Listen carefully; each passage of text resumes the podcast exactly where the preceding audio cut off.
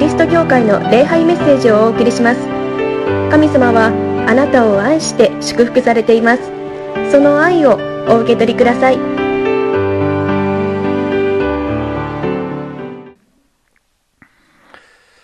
コロナの感染があの続いていて残念ながらこのような限定的な礼拝となって、えー、しまいました。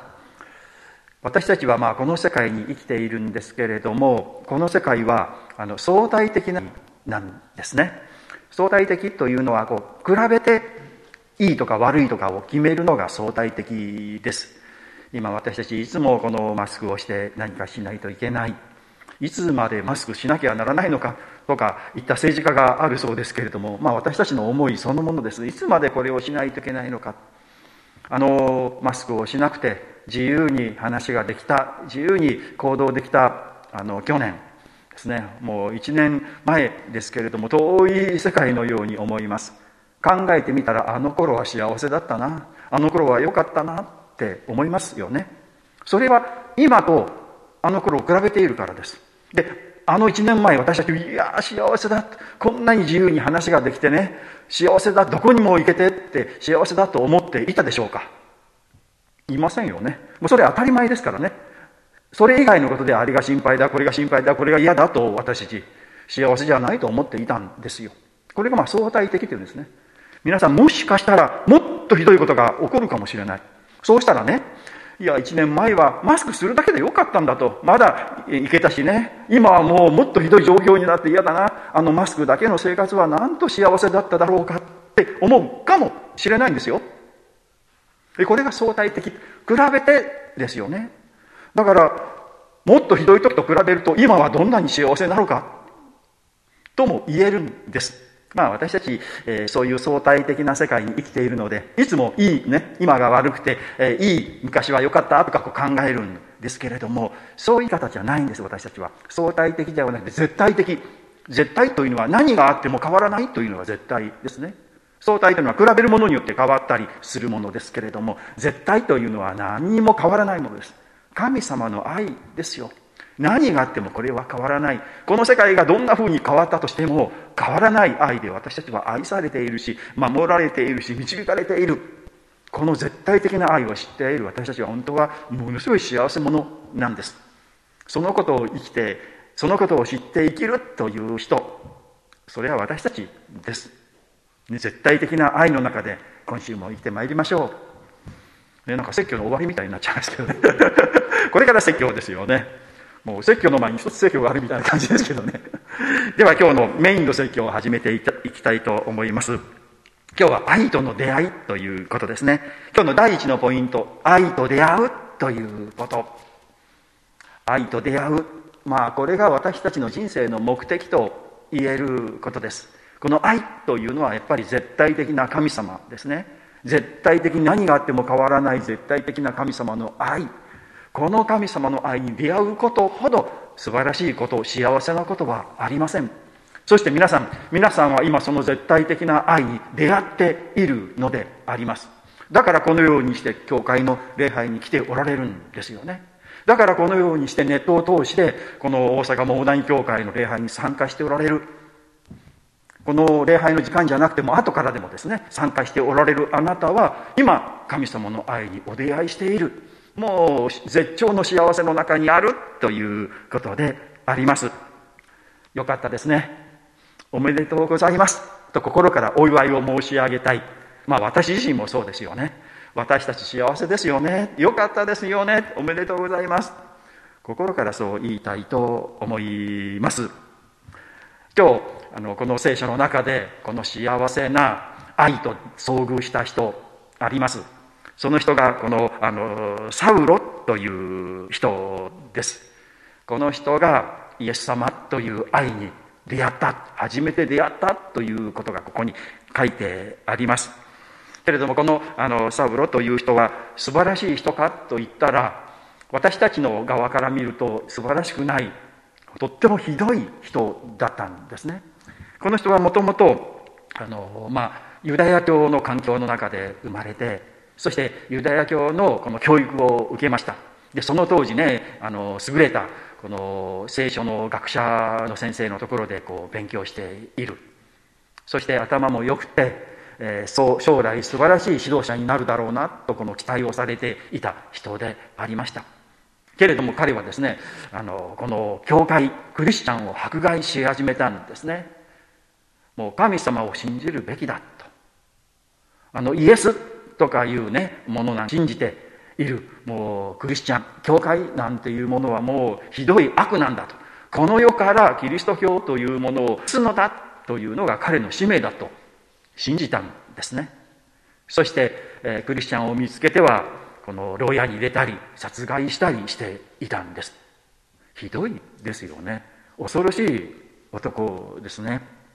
でこの前に見たあのステファノというクリスチャンの人が殉教のですけれどもあの時もあの現場に彼はいたんですね。こう正式な裁判ではない、まあ、こうリンチと言いましょうかね。あの私の刑と書きますよね。死刑と言いましょうかいうのであの彼は殺され殉教の死を遂げるんですけれどもその時にもこのサウロはいたんですね。そして彼は石は投げなかったけれども石を投げる人たちのですね上着をですねこう私預かりますからもう身軽になってどんどん石投げて、もうあいつを殺してと彼は先導をしたものであります。そういう人がですねダマスコというところにたくさんのクリスチャンがいるらしいぞという情報を得てじゃあそこのクリスチャンも殺害してやろう、ね、捕まえてやろうと思ってこのお墨付きをですね紹介状を偉い先生の紹介状を持っていくのです。そしてその行く途中に天からこうものすごい光が照らして彼は倒れてしまい目が見えなくなった。そこでイエス様とお出会いする、まあ、愛に出会うという本当に幸いな経験をするのであります。で、まあ、パウロはその、サウロ、後はパウロという名前ですけれどもね、新約聖書のかなりのたくさんの手紙を書いた人です。キリスト教会の本当に素晴らしい指導者になったんですけれども、まだそうではなかった。ね、ダマスコに行く途中に、それ、イエス様とお出会いしたんですけども、いろんな人がいますね。皆さんもそれぞれイエス様にお出会いしたと思います。ある人はラジオの福音放送ですね、を聞いて、イエス様を知った。そういう方ありますよね。で、まあ、多いのは親戚とか知り合いにクリスチャンがいたと。おばさんがクリスチャンだったとかですね。で教会に誘われたなんていう人多いですね。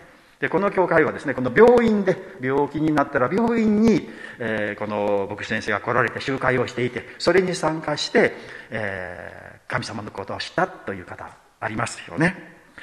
友達に誘われて教会に行くとなんかお菓子もらえるぞとかいうのでですね教会に行ってでそのまま教会に泊まって、えー、クリスチャンになって牧師になったとかいう人ね。私たちのナザレン教団のあの江上理事長はそういう感じですよね。まあそういう人もいますしまあ親がもともとキリスト教だったという、まあ、クリスチャンホームに生まれた人たちあります、まあ、私なんかもそのあの一人なんですね。で職場でクリスチャンがいてクリスマスに、えー、礼拝に教会に誘われたなんていう人。まあ私の妻はそういうパターンでしたね。最近はですね YouTube でこのキリスト教の動画を見てああこんな神様がいたんだというので教会に来た。あの2月にそういう方が来られましたよ。今土曜夕飯に来ておられますけれどもね。そういう方もおられます。教会の前にこの説教の看板があってですね人生大逆転と書いてあったと。これは何なんだと思って、えその時の夕飯に参加したっていう人いますよね。私たちの教会で。そして神様をその夜に信じてそして礼拝に来続けて洗礼を受けた人ありますよね。ミッションスクールでしょうかね。キリスト教系の学校に行っていてそこで聖書のことを知ってそして、え、教会に来て洗礼を受けたっていう人いますよね、まあ、いろんな形がありますけれども導かれたこのサウロはそのひどいことをした人ですけれども今から考えてみたらもう彼の黒歴史汚点ですね。教会を迫害したというクリスチャンを殺害したというのは本当にもう心の苦しいあの思いですけれどもけれども人生のいろんないいこととか悪いこととかあった。皆さんの人生もそうだったと思いますね。いろんなことがあった。後悔することもあった。ああれは間違いだったなと思うこともあった。けれども神様はその一つ一つを用いてその一つ一つをいいことに変えてくださって今のあなたがいる。今の私たちがいる。そして今の私たちは神様と出会った愛に出会った。よかったですね。ということです。神様は全てのことを益にし全てのことを用いてことを行ってくださるお方であります。愛に出会って神様に出会って本当に良かったですね。お祝いを言いたいと思います。第2のポイントですね。その神様は私たちに語りかけられるお方だということですここに4節ですねサウロは地に倒れサウル、サウル、なぜ私を迫害するのかと呼びかける声を聞いた。ですね、サウル、サウル、なぜ私を迫害するのか。神様は語りかけられるお方です。なぜかというと、簡単です。神様は言葉だからです。神様は言葉だから当然話しかけられるのであります。ヨハネによる福音書一章一節、有名な言葉ですね。はじめに言葉があった。言葉は神と共にあった。言葉は神であった神様は言葉ですよだからもう言葉は黙っていたら言葉じゃないもう語りかける話しかけるというのが神様の本質そのものですもう語りかけてたまらないもう話したくてたまらないというのが神様ですねそして語られた。一番最初に光あれと神様が言われた。ただ大爆発があってこの宇宙ができたんですよね。あのビッグバンと言われてるのはその時じゃないかなと思うんですけれども言葉あれっていうですね。神様が語られる言葉は何かと言ったら愛の言葉ですよ。神様は愛そのものですからね。愛の言葉。あの光あれも愛の言葉ですよ。宇宙ができてその中に私たち人間を作ってくださったんですよ。私たちは愛に出会うために生まれてきたんですね。で神様は私はあなたを愛しているよと言って語りかけてたまら語りかけたくてたまらない。そして語りかけられる。究極的には最後にはイエス様を通してイエス様の言葉またイエス様の人生を通してイエス様の生涯を通して私たちに語りかけられている。あなたを愛しているよ、まあ、このところで、えー、サウルサウルサウルなぜ私を迫害するのか。とこれイエス様が言われた。これ愛の言葉ですよ皆さん。優しい愛の言葉。サウルはひどいことをした人ですよ。クリスチャンを殺害している人ですよ。こんなに優しい言葉をかけるべきじゃないですよ。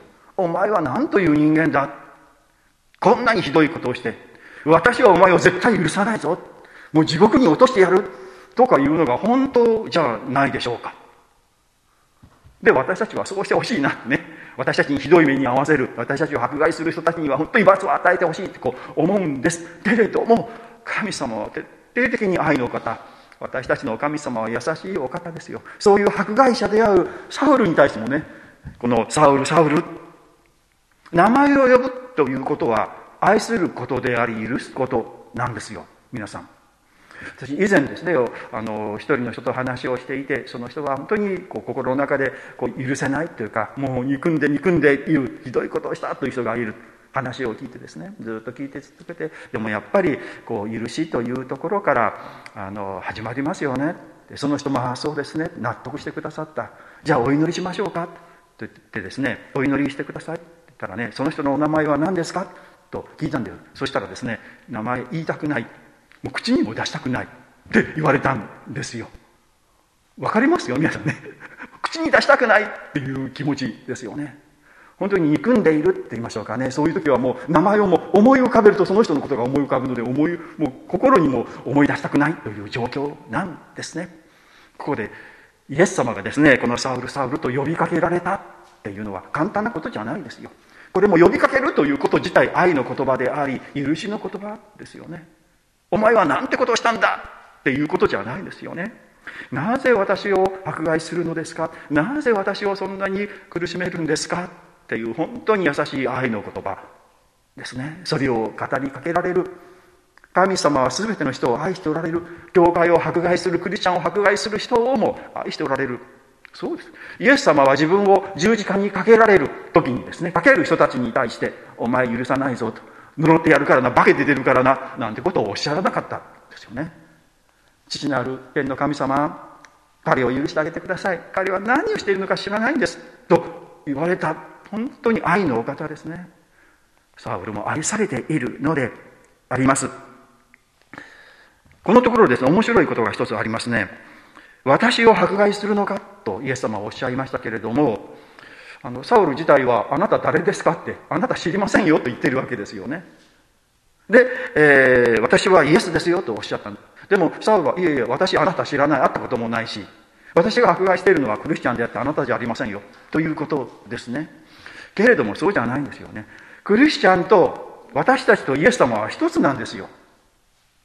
これをまああ教会はキリストの体というような表現、まあ、神学的に言うんですけれどもね。私たちとイエス様は一つなんですよ。私たちを迫害する私たちにひどいことをするというのはイエス様にひどいことをするということ。で私たちが嫌な思い苦しい思いをしたならばイエス様は私たちと一つとなって一緒に苦しんでいてくださるんですよ。ああ辛いね苦しいね悲しいね嫌だね痛いねってわかるよって思ってくださる。そして私たちの立場に立って一緒に生きてくださるのがイエス様なんですよね。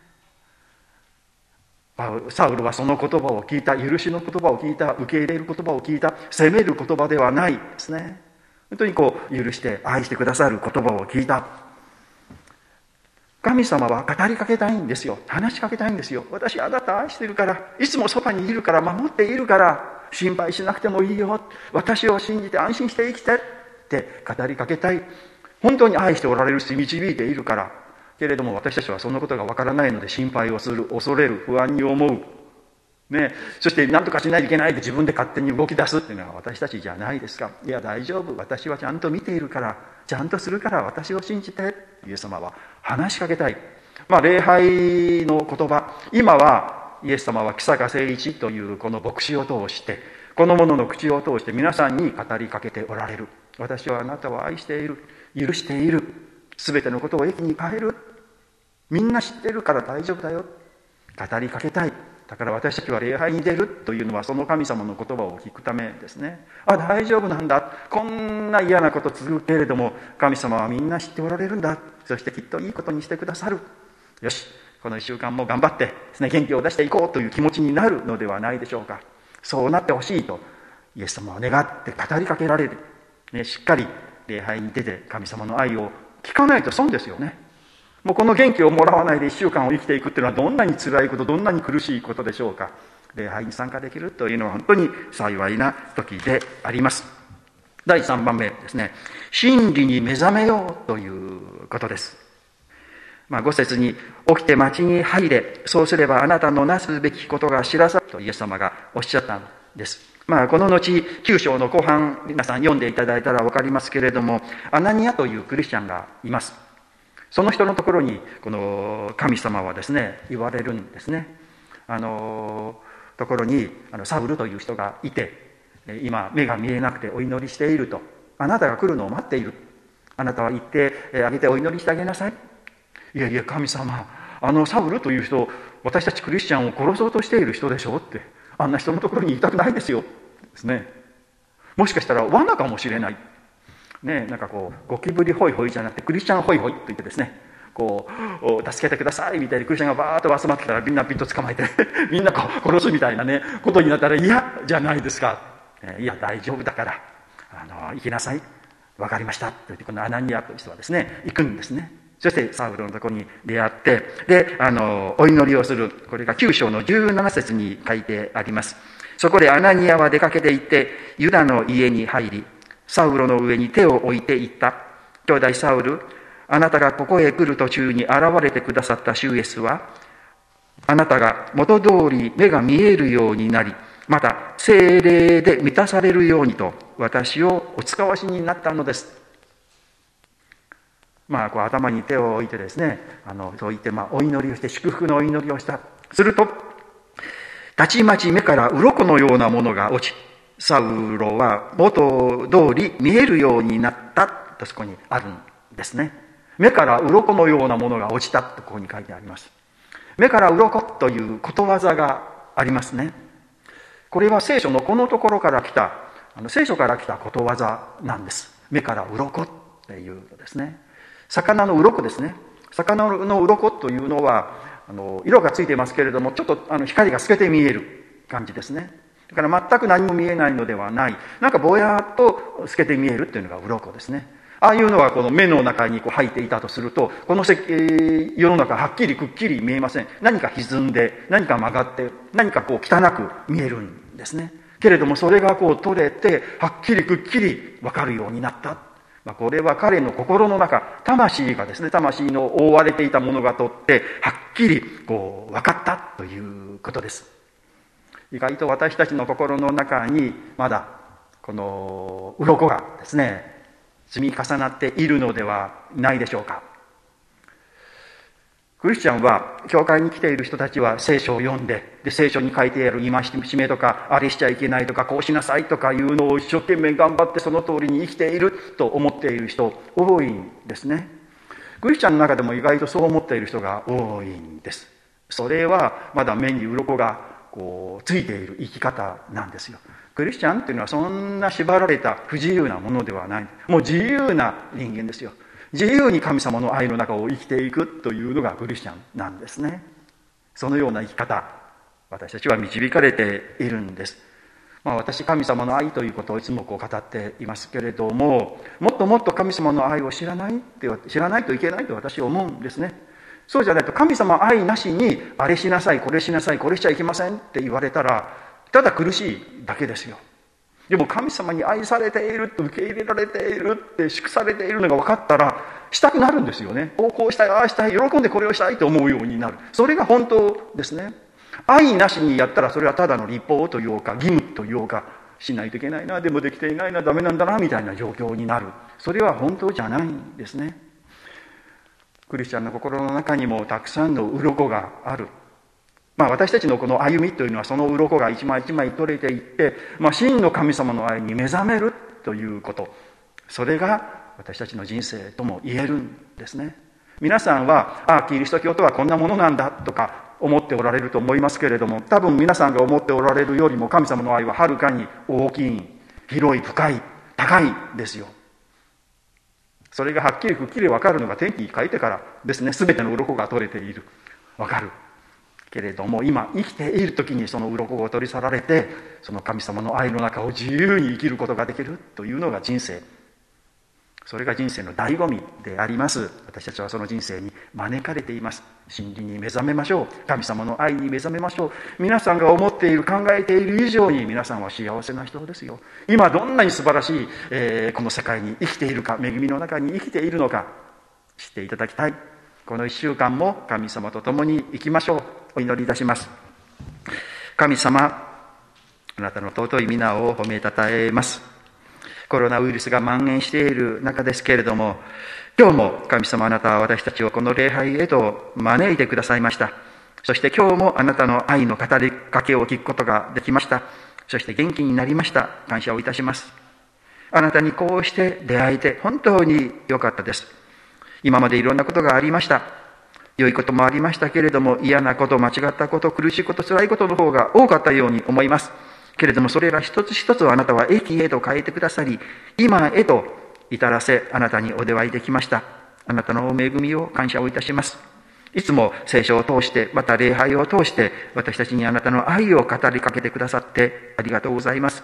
あなたの愛の言葉でいつも勇気づけられ、元気になり、今週も頑張りたいと思います。ありがとうございます。けれども私たちの目にはまだ多分たくさんの鱗があると思いますまだまだ神様あなたの愛にあなたの素晴らしさを悟りきっていないところがあると思いますどうかその鱗一枚一枚を取り去ってくださりあなたの愛がどんなに大きいのかすでに私たちがどんなに恵まれているのかこの世界がどんなに素晴らしい世界なのか教えてくださいこの一週間もあなたと共に生きていきますよろしくお願いをいたします主イエスキリストの皆によってお祈りをいたします。アーメン。それでは成長の時、黙想の時を持ちましょう。今語られたメッセージを心に留めましょう。桃谷キリスト教会の礼拝メッセージを聞いてくださりありがとうございましたご意見ご感想などを聞かせていただけると幸いです神様はあなたが大好きで救ってくださいました安心してお過ごしください